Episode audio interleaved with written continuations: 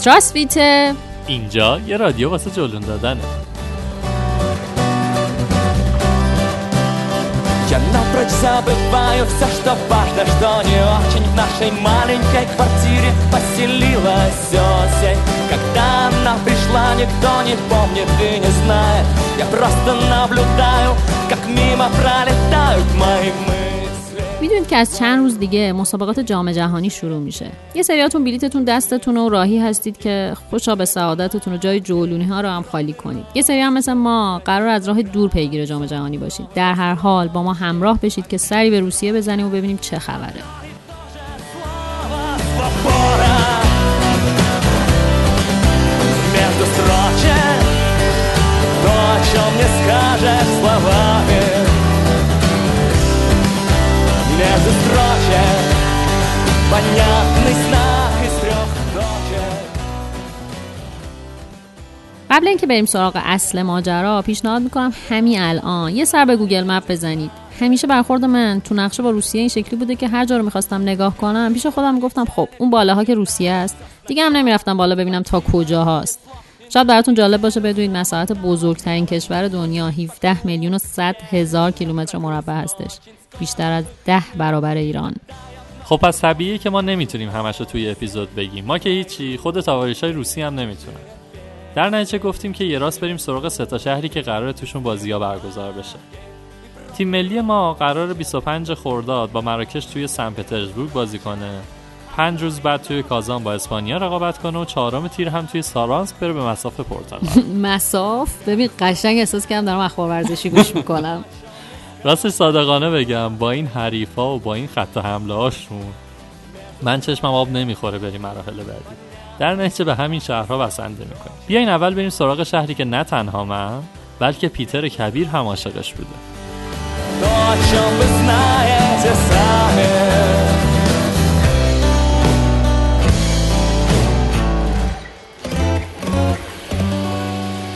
درسته که مسکو پایتخت اداری و رسمی روسیه است. اما خیلی هم معتقدن که این سن پترزبورگه که بار فرهنگی روسیه رو به دوش می‌کشه. شاید بشه مسکو و سن پترزبورگ رو با آنکارا و استانبول مقایسه کرد. توی سن پترزبورگ همه چیز خوشگل و دوست داشتنیه. برخلاف مسکو تابلوها نوشتار انگلیسی دارن و کلا حال هوای این شهر با توریستا بهتر از مسکوه.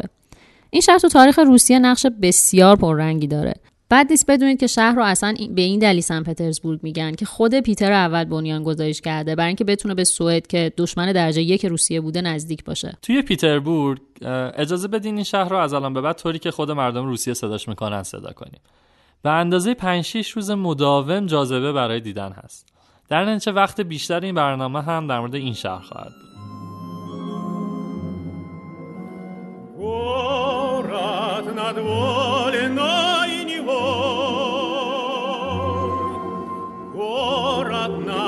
славы трудовой. Слушай, Ленинград, я тебе спою задушевную песню мою. توی اون تاریخ کلی پرواز مستقیم به پیتربورگ هست اما معمولش اینه که شما از مسکو برین اونجا توی فرودگاه که رسیدین بیاین بیرون و سوار اتوبوسای خط 39 بشین که شما رو با سی روب تا ایستگاه مسکوفسکایا می‌بره. اونجا که پیاده شدین می‌تونین برین تو مترو به راحتی برسین به مرکز شهر. بلیط هم می‌تونین خیلی راحت از دستگاه های خودکار بخرین. چند تا توصیه عمومی در مورد روسیه اینه که بدونید تو این کشور پیدا کردن کسی که انگلیسی بلد باشه بسیار سخته. باز توی پتربورگ شانستون بیشتر از جاهای دیگه است اما کلا بهتر روش حساب نکنین. در نتیجه بهترین کمکتون توی مسیریابی تابلوها هستن. بهترین کار اینه که قبل از رفتن به روسیه حروف سیریلیک رو search کنید و باهاشون آشنا بشین.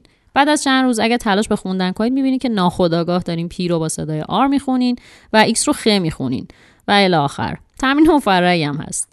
پیتربورگ یه خیابون اصلی داره که تمام اتفاقات شهر همونجا رخ میده. خیابون نفسکی. این خیابون شرقی غربی جایی که بیشتر جاذبه های شهر توش قرار گرفته. از موزه معروف آرمیتاژ شروع میشه و تا میدون ووستانیا و بعد هم میدون خود الکساندر نفسکی ادامه پیدا می‌کنه. این آقای نجیب زاده و قهرمان جنگ های روسیه و سوئد بوده. اولین پیشنهاد من اینه که حتما سعی کنید تو همین خیابون نفسکی اقامت بگیرید. هم دسترسیتون به مراکز دیدنی عالیه هم مترو اتوبوس و رستوران و هر چیز دیگه که فکرشو بکنید چندین و چند حاصل خوب توی این منطقه هست که قیمتشون یکم بیشتر از مسکو مثلا اما کیفیتشون هم واقعا بهتره. من اونجا از 7 یورو حاصل پیدا کرده بودم تا 20 یورو. خودم یه 12 یورویی گرفتم که خیلی هم خوب بود جاش هم خیلی نزدیک بود به جاذبه ها توی نفسکی که راه میرین انگار دارین تو تاریخ قدم می‌زنین. دو طرف خیابون پر از ساختمونه که هر کدوم تاریخ جذاب و پر از اتفاقی رو داشتن.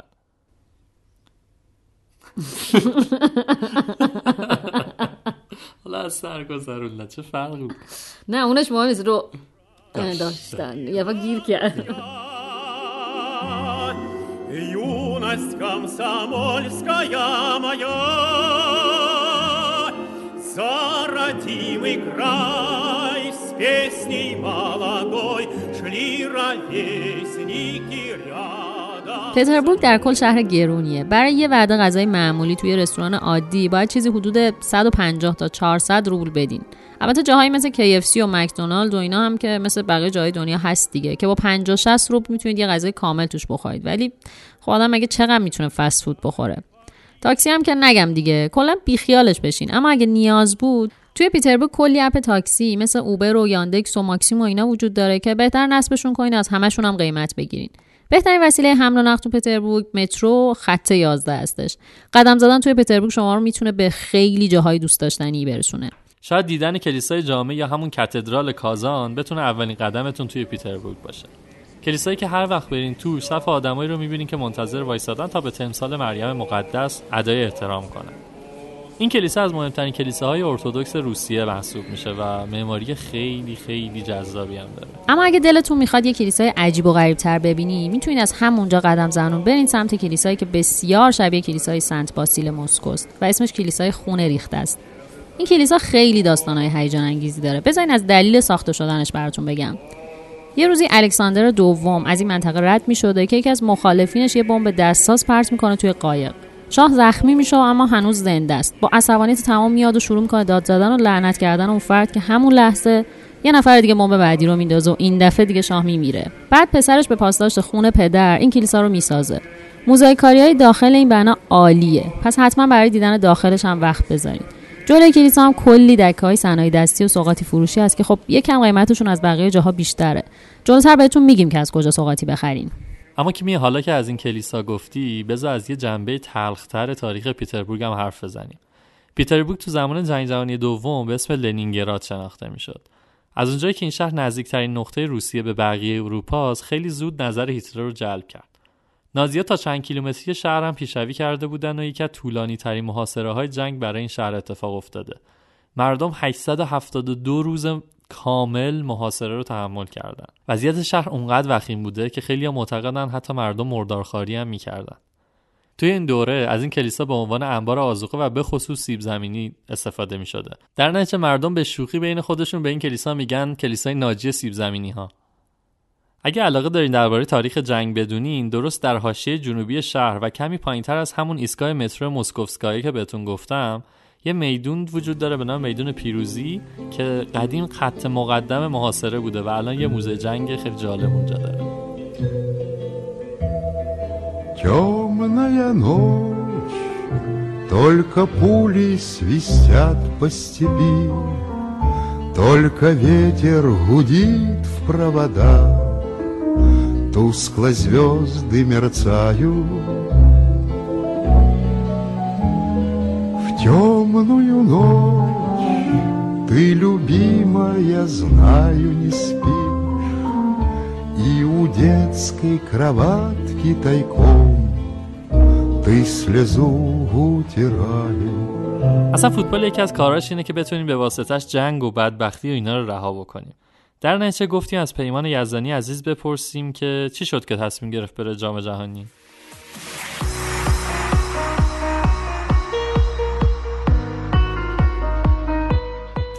سلام. من پیمان یزدانی هم عکاس و بیشتر عکاسی خیابانی می‌کنم. خب نزدیک حدودا 15 تا کشور رو دیدم اکثرا تو اروپا. و خیلی سفر رو دوست دارم و به دلیل حالا فرصتی که داشتم که کارشناسی ارشدم و توی ایتالیا خوندم خیلی سفر می‌رفتم. و کلا با پدیده سفر ارزون آشنا شدم اونجا. راستش من خیلی دوست دارم تو سفرها جاهایی برم که اکثر توریستا نمیرن و اصطلاحا خود محلی ها خیلی دوست دارن.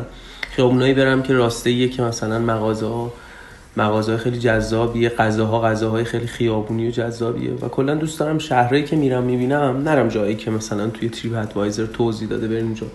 بیشتر دوست دارم برم جاهایی که خود محلی ها دوست دارن و اصطلاحا پاتوق محلی هست. خب از خیلی وقت پیش منم مثل خیلی دیگه با به خصوص اینکه ایرانم اومده بود. به جام جهانی دوست داشتم که یه فرصت خیلی جذاب و تجربه کنم و برم روسیه. برای همین دوست داشتم بلیت بگیرم و برم. ولی یه مشکلی که داشتم این بود که سرباز بودم و خب تا یک خورده سربازم. و به همین دلیل حدودا 6 7 ماه پیش بلیت رفت و برگشت به مسکو رو خریدم. چون می‌دونستم بلیت گرون میشه و مشکلات زیادی من به دلیل سرباز بودنم خواهم داشت. ولی خب خیلی دوست دارم که فراتر از تجربه دیدن یک بازی تیم ایران تو جام جهانی تو روسیه برم و روسیه رو ببینم چون خب قاعدتا خیلی ها این فکر رو در مورد روسیه دارن و همه میگن که روس ها آدم های سردی هن. منم اینو خیلی از خیلی شنیدم ولی خودم دوست دارم دوربینمو بردارم و برم تو خیابون ها و توی شهرهای مختلف روسیه و اتفاقا جایی که شاید خیلی شلوغ نباشه چون مثلا سن پترزبورگ تو اون دوره که ایران با مراکش بازی داره خیلیاتون شاید بدونیم که شبهای سفید یا شبهای روشنه و خب تا نصف شب و ساعت زیادی از شب هوا مثل مثلا گرگومیش یا روزه. و خب این اتفاق اتفاقی که باعث میشه کلی اونجا فستیوال و جشنواره برگزار بشه. خب اینا خیلی جذابه ولی فراتر از اون من دوست دارم برم یه جاهایی مثل مثلا خیلی برام جذابه که اون مسیر معروف سیبری رو کنم یا حتی حداقل ببینمش.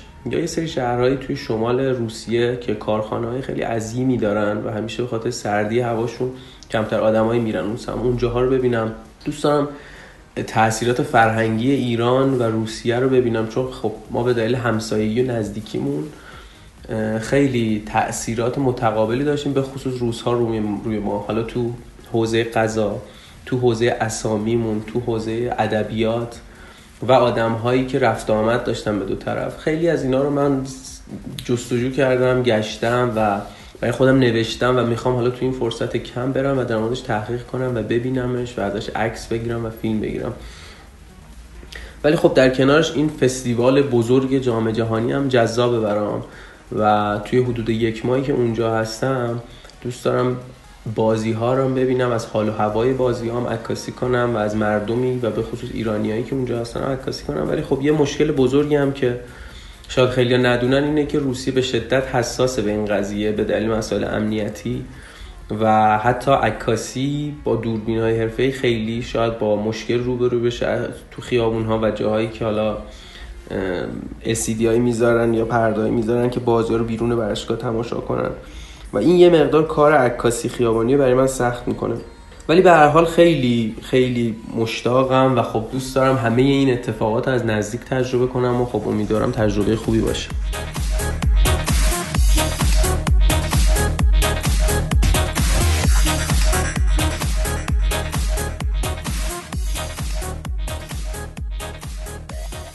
اینکه به موزه علاقه دارین یا نه واقعا مهم نیست. گذشتن از موزه هرمیتاژ بزرگترین گناهیه که می‌تونین توی پیتربورگ مرتکب بشین. خب حالا چرا شلوغش می‌کنین؟ به نظر من طبیعتگرد ندیدن هیچ موزه گناه نیست. برو آمو تو لوور هم نرفتی ببینی. دیدین چه جوری با من صحبت کرد؟ عوضش ساعت ها کنار سن قدم زدم و آدم ها رو تماشا کردم. من پیشنهادم اینه که تا من مرتکب, مرتکب قتل نشدم بگذریم. هرمیتاژ که توی چند تا ساختمون از کاخهای سلطنتی قدیمی پیتربورگ قرار گرفته یه دنیا پر از شاهکارهای هنریه که کاترین کبیر ذره ذره از سرتاسر سر جهان جمعشون کرده. قدم زدن توی تالار رامران دیدن نقاشی گالیله و مجسمه میکلانج و هزاران قطعه هنری دیگه تجربه ای که روزها باید براش وقت بذارین. اما خب بیاین واقع بین باشیم دیگه وقتمون محدوده و بیشتر از یه روز نمیشه برای این موزه وقت گذاشت. یه چیز اول بهتون بگم یادتون باشه که صف ورودی انفرادی موزه به شدت طولانی و وقتگیره. اگه بتونین یه تور پیدا کنین که با گروه های اونا وارد بشین بسیار تو وقتتون صرف جویی میشه. من خودم ساعت ده وارد شدم و ساعت پنج خودم رو با لگد انداختم بیرون. اولین کاری که می‌کنید اینه که نقشه موزه رو می‌گیرید و مسیرتون رو مشخص می‌کنید چون گم شدن تو هرمیتاژ خیلی چیز عادیه.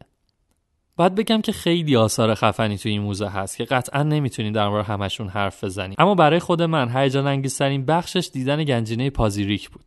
توی این مجموعه یه اثر خارق هست که خیلی ها اون رو اولین فرش ایرانی می‌دونن. اما در کنار اون توی این گنجینه اونقدر ابزار و ادوات جالب از این قوم هست که هوش از سرتون میره. مثلا یه مومیایی اونجا هست که اثرات خالکوبی رو می‌تونین روی بدنش ببینین. یا زره های اسب و غیره. وسایلشون منو خیلی یاد دوستراکی های گیم آف ترونز مینداخت. کمی پایینتر از میدون کاخ کلیسای سنت آیزاک قرار گرفته. که هم خودش دیدنیه هم منظره شهر از بالای گنبدش. یکم اونورتر هم مجسمه اسوار برونزیه که پیتر اول رو به زیبایی به تصویر کشیده. صحنه باز کردن حفاظ این مجسمه بعد از جنگ جهانی دوم که از نمادهای پایان جنگ محسوب میشه. حیف که واقعا وقت نداریم بیشتر از اینجا با حرف بزنیم. اما اگه خواستین یه روز متفاوت رو خارج از شهر بگذرونین می‌تونید بریم به باغهای سلطنتی اطراف شهر. دهکده پوشکین و کاخ کاترین یکی از این مقاصد هستش. اما اگه قرار بود یه مقصد رو انتخاب کنین من توصیم کاخ پترهوفه. پترهوف تو 40 کیلومتری پتربورگ و تو خلیج فنلاند قرار گرفته. کاخ به شدت زیبایی و قدم زدن توش بسیار دلچسبه. پترهوف کلا به فواره هاش معروفه. حتما قبل از ساعت 11 برسین اونجا که روشن شدن فواره رو ببینید. برای رسیدن به اونجا می‌تونید از دو سه تا از ایستگاه های مترو مثل آفتوو یا لنینسکی پراسپکت سوار اتوبوس بشین و برین تا خود کاخ. یه جایی باحال تو این کاخ جاییه که به فواره های شوخی معروفه. داستانش مفصله ولی سر یه ساعت خاص یه دفعه از دو طرف مسیر فواره های روشن میشن و عابرها رو خیس می‌کنن. رد شدن از زیر این طاق خیس هم خیلی باحاله. ولی یادتون باشه که وسایل الکترونیکیتون رو نبرین با خودتون. مثلا رکوردر پترهوف. چی چی چی؟ یه دقیقه صبر کن. همین رکوردر رو داری میگی؟ نگفته بودم. می‌بینی که داره کار می‌کنه دیگه. بگذاریم. پترهوف در زمان جنگ جهانی دوم به شدت تخریب شد. اما داستان غم اینه که نه آلمانی ها بلکه خود برای بچه های شوروی اونجا رو بمبارون کردن. هیتلر تا دم در پیتربورگ رفته بود و فکر می‌کرد به زودی اونجا رو تسخیر می‌کنه و برای تاخیر استالین یه مهمونی توی پترهوف گرفت. و خود استالین رو هم دعوت کرد. از اونجا که استالین هم کلا اصاب نداشت دستور داد هواپیماهای شوروی کل کاخ رو بمبارون کنن. یه نکته جذاب دیگه پترهوف هم اینه که درست بیرون در ورودی. یه بازارچه هست که اگه بتونید خوب چونه بزنین می‌تونید کلی یادگاری و سوغاتی روسیه رو به قیمت ارزون بخرین در آخر بگم که بازی ایران و مراکش توی ورزشگاه زنیت برگزار میشه که حسابی از مرکز شهر دوره. توی موقع احتمالا کلی وسیله نقلیه عمومی از میدونای اصلی شهر به ورزشگاه هستش. اما به صورت عادی شما می‌تونید از خط پنج مترو استفاده کنید که توی نقشه ها بنفشه. ایستگاه کرستوفسکی استروف پیاده بشین و یه نیم ساعتی پیاده برید. با اینکه یا این از ذوق اینکه اونو درست گفتم یا اینکه از اتوبوس خط ده استفاده کنید و ایستگاه نزدیک اونجا پیاده شید و یه رو راه برید. اگرم که بلیت وی آی پی گرفتین و خیلی وضعتون خوبه که دیگه ترانسفر دارین دیگه.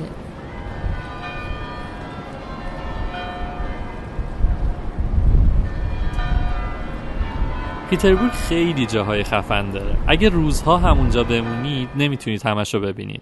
موزه های موضوعی و کوچیک خیابونا و قبرسونای تاریخیش همه و همه کلی وقت می‌بره. واقعا میشه رفت زادگاه آن آخماتو بهش سر نزد؟ میشه رفت سرزمین پیتر کبیر و کاخ پیتر امپاولو نمی‌دونم اون لحظه شلی که توپش رو ندید؟ یا واقعا میشه به راحتی از سردر بینظیر مسجد جامع پیتربورگ گذشت؟ واقعا نمیشه. برای همینه که میگم چندین و چند روز باید برای پیتربورگ وقت بذارین و حسابی بگردینش.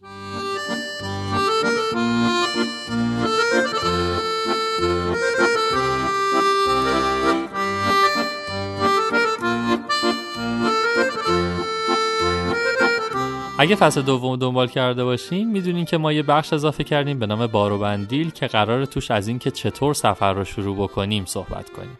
خب اگه موافقین بریم قسمت بارو بندیل رو با هم گوش کنیم. اگه یادتون باشه تو باربندیل های قبلی در رابطه با اینکه چجوری سفر رو شروع کنیم و اینکه لوازم ضروری سفر چی هستش صحبت کردیم با هم. حالا می‌خوایم یه سری از این وسایل ضروری رو به مرور در موردش صحبت کنیم. از مهمترین وسیله ها که اگه خوبش رو همراهتون نداشته باشین روزگارتون سیاه کفشه. کلا عقیده من اینه که با هر چی می‌خواید شوخی کنید با کفش و کوله و کیسه خواب شوخی نکنید. توی سفر ماجراجویی قطعا زیاد پیش میاد که بخواید پیاده روی کنید. پس مهمه که با کفشتون راحت باشید. البته اینم اضافه کنم که ممکنه شما با یک کفش رانینگ خیلی راحت باشین. اما قطعا وقتی وزن کوله روی بدنتونه دیگه اون کفش کفش راحتی نخواهد بود. شاید براتون جالب باشه که اصلا یکی از مشکلات من برای تورا همینه که به مسافرا میگیم کفش مناسب پیاده روی و همه با کتونی های باشگاه میان جنگل و بیچاره می‌کنن لیده رو. موقع انتخاب کفش حتما حواستون به زیره کفش هم باشه که آج مناسب داشته باشه و توی سطوح مختلف لیز نخوره.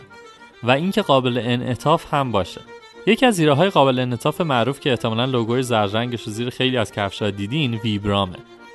کار این زیره ها چیه؟ در واقع فشاری که به کف پا میاد رو کم می‌کنه و باعث میشه پا دیرتر خسته بشه.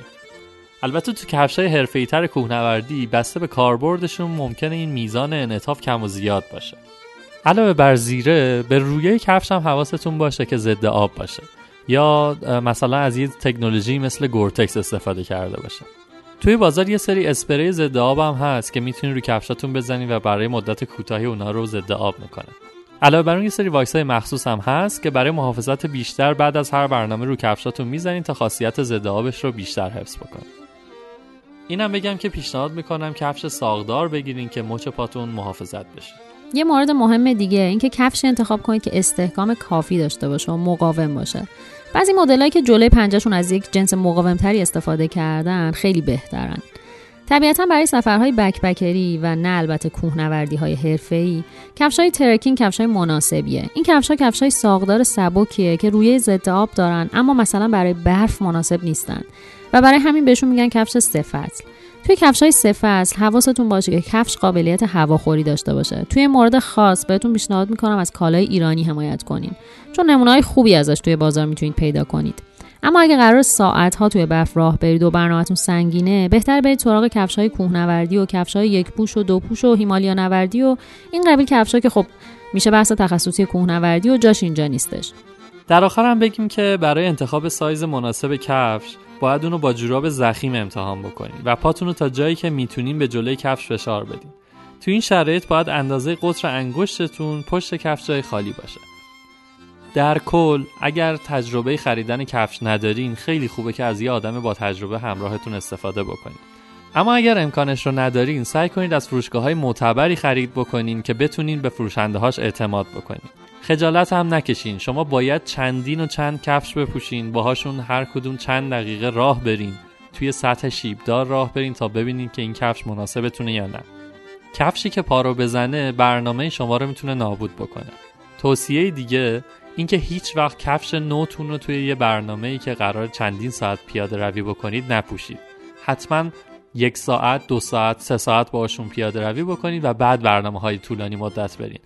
من بارها آدمایی دیدم که کفش نو خریدن و اومدن پیاده روی نور به سوباتان و پاشون نابود شده در آخر سفر.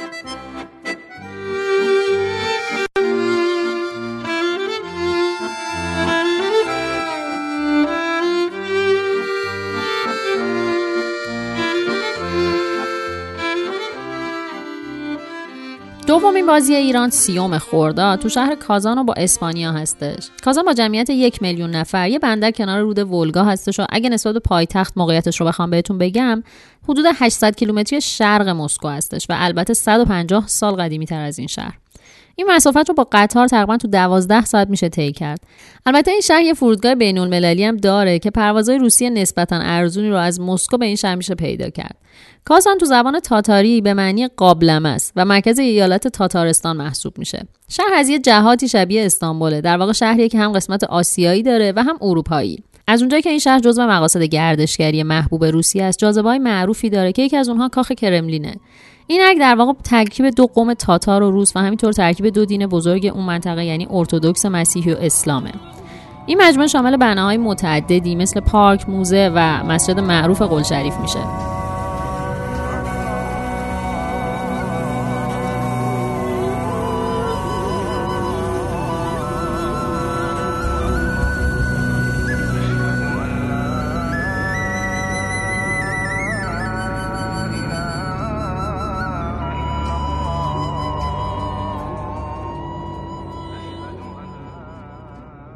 از اونجا می‌تونید مسیرتون رو ادامه بدین به سمت میدان توکایا. این خیابون یه چیزی شبیه همون خیابون نفسکی پیتربورگه اگه دنبال یادگاری از روسیه هستین فروشگاه خوبی می‌تونید اونجا پیدا کنید. دو طرف این خیابونم پر از مجسمه های جالبی که به خودی خود واقعا جاذبه گردشگری محسوب میشن. البته من به شخصه همیشه بازارهای قدیمی شهرها رو برای خرید سوغاتی و یادگاری ترجیح میدم و کازان هم یه دونه از این بازارهای قدیمی داره. حتما بهش سر بزنید.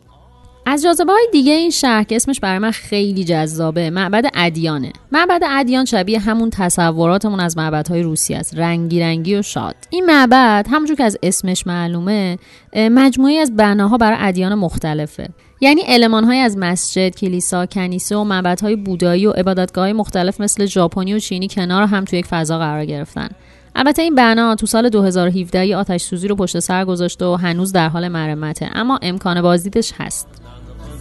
شهرنا ولا غارم آزانم شاولاسی شرلاردا Beş alıp şırlardan, pullardan, kızılardan Balalarım, azanım, şavlasi şırlardan اگر فرصت نکردید موزه هرمیتاژ رو که سالار در موردش گفت ببینید پیشنهاد می‌کنم یه سری به موزه هرمیتاژ کازان که وابسته به موزه هرمیتاژ پیتربورگ هست بزنید. از جاذبه های دیگه این شهر ورزشگاهیه که بازی ایران اسپانیا قرار توش انجام بشه. ورزشگاه کازان آرنا که تقریبا مرکز شهر قرار گرفته به دلیل معماری خاصی که داره تورهای با قیمت 300 روبل برای بازدید عموم داره.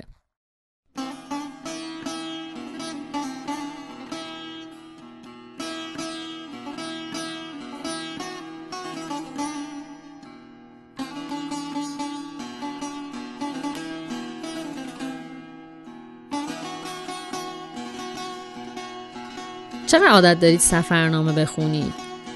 توی این فصل رادیو جولو ما تصمیم گرفتیم که یک بخش اضافه کنیم برای اینکه سفرنامه بخونیم در کنار همدیگه و سفرنامه های خوبی که وجود دارن رو بهتون معرفی کنیم. میسم امامی عزیز قراره توی این بخش با ما همکاری کنه. در واقع یه جوری می‌تونیم بگیم که سردبیر این بخشه. سلام. یکی از جهانگردایی که قرن 16 و 17 به ایران سفر اومد و شش سفر مختلف به ایران داشت یک جانگرد فرانسوی است به نام ژان باتیست تاورنیه که در شناسوندن ایران به کل دنیا به اروپا و بالاخص به کشور خودش فرانسه نقش به سزایی داشت به خاطر ریزبینی که داره در سفرنامه خودش. در یکی از این سفرنامه ها شرحی از کاروانسراها و امنیت در واقع کاروانسراها رو میگه که من امروز می‌خوام براتون اون رو بخونم. روزی با یک تاجری اهل بابل از بندر عباس حرکت کردیم که به اصفهان برویم. همین که به کاروانسرای منزل اول موسوم به گچی رسیدیم آن تاجر غلام سیاه خود را که از اهل سواحل موزامبیک بود گفت برود از آبنبار آب تازه برای نوشیدن بیاورد. غلام رفت و بعد از مدتی دست خالی برگشت و به آقای خود گفت قاطرچی و ساربانها که دور آبنبار جمع شده بودند و عددشان زیاد بود می‌خواستند مرا کتک بزنند و نگذاردند که من نزدیک آبنبار بروم. آن تاجر چون از رسوم و عادات مملکتی بی اطلاع بود متغیر شده دوباره به غلام حکم کرد که برود حتما از آبنبار آب بیاورد و هر کس مانع شود بر سرش بزند. غلام دوباره به طرف آبنبار برگشته ممانعت را از دفعه اول سخت تر دید. بنای فهاشی را گذاشت و یکی از قاطرچی ها به روی او جسته مشتی بر او نواخت. غلام خنجر را کشید بر شکم قاطرچی زد که فوران افتاد و جان تسلیم کرد که ناگاه تمام آن وحشی ها بر سر او ریخته و دستهایش را بسته به بندر عباس بردند تا حاکم او را به قتل برساند. صاحب غلام با چند نفر از تجار به بندر عباس رفتند. و نزد حاکم شهادت دادند و تفصیل واقعه را بیان کردند که تقصیر ابتدا از طرف آن بدزادها شده که غلام را به سختی از برداشتن آب ممانعت کرده و اول او را کتک زدند. حاکم به قدرت حکومتی غلام را از چنگ آنها خلاص کرده ده دوازده نفر از آنها را هم به چوب بست که چرا غلام یک تاجری را از برداشتن آب ممانعت کردند و چند نفر دیگرشان را حبس کرد که بعد به شفاعت تجار مرخصشان نمود. خلاصه حاکم عمدن کار را طول می‌داد که این اشخاص خسته شده و بالاخره همینطور هم شد. همه رفتند غیر از دو نفر که برادر قاطرچی مقتول بودند و غلام که در حبس حاکم بود. چند روز بعد حاکم به آنها گفت در خصوص قتل برادر شما من نمی‌توانم احقاق حق به عمل بیاورم به جهت اینکه این قتل در خاک شیراز اتفاق افتاده است. تنها کاری که من می‌توانم بکنم این است که قاتل را نزد خان شیراز بفرستم و فورا همین کار را هم کرد. آقای آن غلام که بسیار متمول بود و غلام خود را هم دوست می داشت زیرا که همیشه از روی وفاداری به او خدمت می کرد به عجله و سرعت خود را به شیراز رسانید که شرح واقعه را به حاکم بگوید و خاطر وی را از حقیقت امر مسبوق نماید. در سفرسخی به شیراز مانده پدر و مادر و یک زن و دو طفل شخص مقتول را دیدم که تا مرا دیدند خود را به روی زمین انداخته بنای آهناله و گریهزاری را گذاردند من به توسط غلامباشی خود به آنها پیغام کردم که کاری اتفاق افتاده است. حالا بهتر این است به نصیحت من گوش بدهند و مبلغی پول از آقای غلام بگیرند و دنباله مطلب را کوتاه نمایند. تکلیفی که من کردم اگر در میان ایسویه ها بود البته پذیرفته می‌شد ولی بر این بیچاره ها به قدر گران آمد که به کلی توجهی نکردند.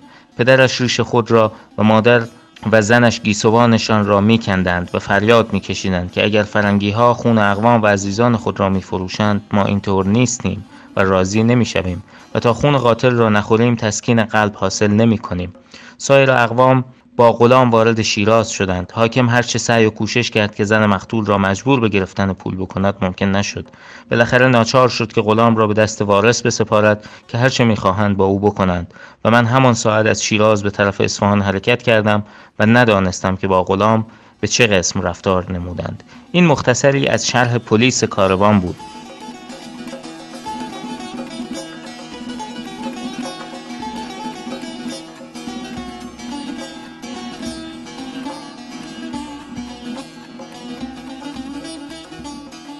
و اما بازی با پرتغال قرار تو شهر سارانسک باشه. از کازا می‌تونید مسیرتون رو با قطار ادامه بدید تا بعد ده ساعت برسید به سارانسک. نوید حسینی الان چند ساله که توی روسیه راهنمای تورهای ایرانی و می‌تونه دید خوبی بهمون بده از حال و هوای این شهرها. در نتیجه گفتیم شاید بهتر باشه چون هیچ کدوممون سارانسک رو نرفتیم نوید درباره این شهر حرف بزنه.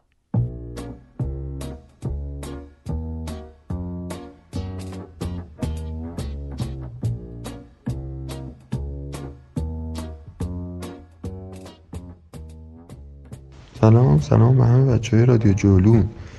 حرف از جام جهانی و حالا هوای جام جهانی تو روسیه. خب شاید اولش فکر کنید که اصلا حتما شنیدید که روس ها زبونشون فرق می‌کنه هیچ المان زبونی ندارن یا می‌خوان جام جهانی رو چجوری برگزار کنن. ولی می‌دونید که همین تو همین چند وقتم خیلی خیلی ریفرم های بزرگی رو انجام دادن. همین قطارهای درون شهرشون متروشون.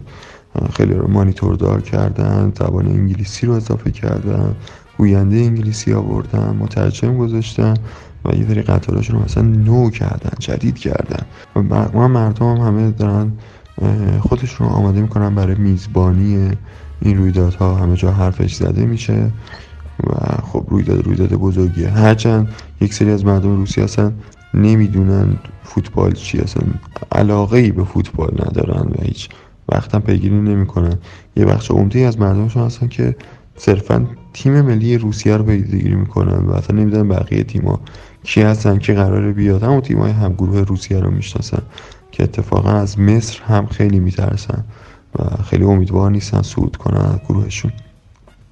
برگردیم به شهرهایی که کشور خودمون توش بازی داره. اول از همه شهر سن پیترزبورگ شهری که جدا از این هیاهوی جام جهانی تو اون زمان خودش کلی زنده است کلی توریست دیگه اونجاست. چون دقیقا مصادفه با شبهای روشن و همینطوری حجم زیادی از توریست اون لحظه اونجاست. ما انتظار اون موقع شهر خیلی شلوغ باشه.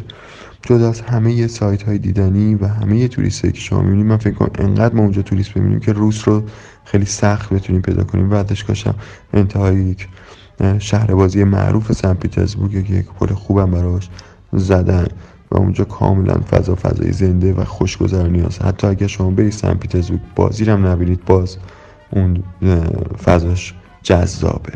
شهر بعدی شهر کازانه. خب این کازان اسمش برای ما آشناست یکی از شهرهای بزرگ روسیه است. این شهر پر جمعیت روسیه است که یک خورده هم جمعیتشه. اما پای تخت ورزشی روسیه است. در نتیجه شهر کازان کاملا حال هوای ورزشی داره و بیشتر از مسکو و سن پیترزبورگ به نظر می‌رسه که می‌تونه از پس این رویدادها بر بیاد و مشکلات کمتری تیم‌ها تو این شهر داشته باشن چرا که قبلا رویدادهای ورزشی بزرگی تو این شهر برگزار شده مثل قهرمانی جهان ورزش های آبی یا قهرمانی جهان شمشیر بازی که خودش مثلا حدود 800 نفر ورزشگاه میرن تو این مسابقات شرکت می‌کنن یا تو همین رشته فوتبال پارسال میزبان جام کنفدراسیون رو بود و تیمای بزرگی رفت تو کازان بازی که همین پرتغال توی کازان با فکر می‌کنم مکزیک بازی کرد پارسال و همین کریستیانو رونالدو رفته کازان و کریستیانو رونالدو دیدن. برعکس سارانسکی که کریستیانو رونالدو ندیدن. چون جدا از اون شهر شهر دانشجویی شهر گرون قیمتی هم هست اتفاقا. ولی کاملا فضا فضای فوتبالی تو این شهر می‌تونه باشه. و اما شهر آخر همونطوری که گفتم شهر کریستیانو رونالدو ندیده.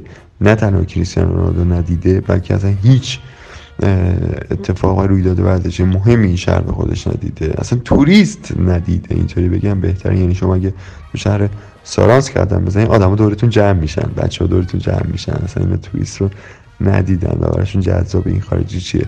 خیلی عجیبه که قرار رویدادی به این بزرگی تو این شهر برگزار بشه و جالبه بدونین که سارانسک کوچکترین و کم جمعیت ترین میزبان جام جهانی یک شهری است.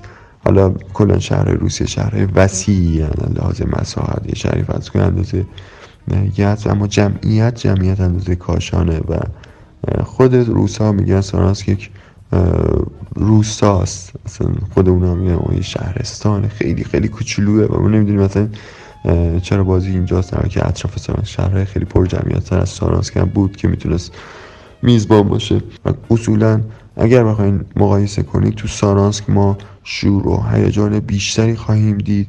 اونم از نوع احساسیش به خاطر اینکه مردم این شهر ندیدن این رویداد و این همه توریست رو ندیدن. خاطر اگر رو سارانسک هم یه مقدار حواستون جمع باشه. یه نکته دیگه هم من راجع به این رویدادها و این هواشی این ورزشگاه بگم که یک چیز رایج مهاجرت های سارقینه سارقینی که تو شهرهای اطراف زندگی می‌کنن خودشون میان و می‌دونن تو این شهرها پر از توریسته میان و فقط به صرف جیب بری یه فامیلی تو اون شهر داره میاد درست تو اون شهر زندگی می‌کنه و تقریبا خرج یک سالش رو می‌تونه در بیاره. در هر صورت به امید موفقیت تیم خودمون و همینطور به امید نمود یک فرهنگ خوب ایرانی از سوی تماشاگران خودمون به عنوان نمایندگان کشوران تو روسیه به روسیه به سایر کشورها این رویدادها برای ما یک فرصتیه تا بتونیم فرهنگ خودمون را به سایر کشورها نشون بدیم و نشون بدیم که ایران جای زیبایی است و بیاین از ایران هم دیدن کنید. مرسی از وقتی که برای من گذاشتید.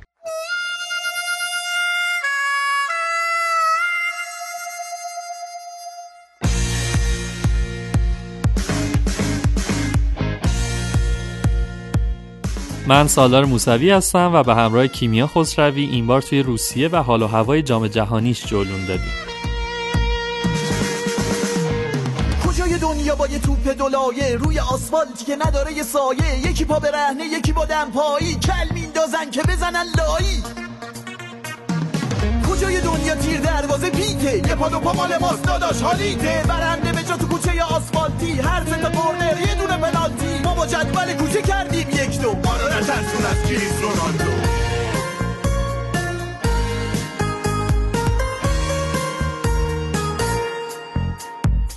شوت یه ضربه کجای دنیا دیدی؟ تا حالا با توپ دلای کات کشیدی. یه رو با صلیبیش پاره میشه مرده. تا حالا زانوهات آب و برده. اگه پخش می‌شد شبکه یک روزی فیلم فرار به سوی پیروزی. ما بودیم که بعد شیرجه راکی شیرجه می‌زدیم رو زمین خاکی. این زخما به دست نیومده ارزون. ما رو از سیبای دخیا نترسون رادیو جنون رو می‌تونید از طریق کانال تلگراممون و همینطور اپلیکیشن ها یا وبسایت های پادکست مثل ناملیک، شنوتو، تهران پادکست، فیدیبو و غیره بشنوید. اگر از جلون دادن لذت می‌برین ما رو به دوستانتون هم معرفی بکنید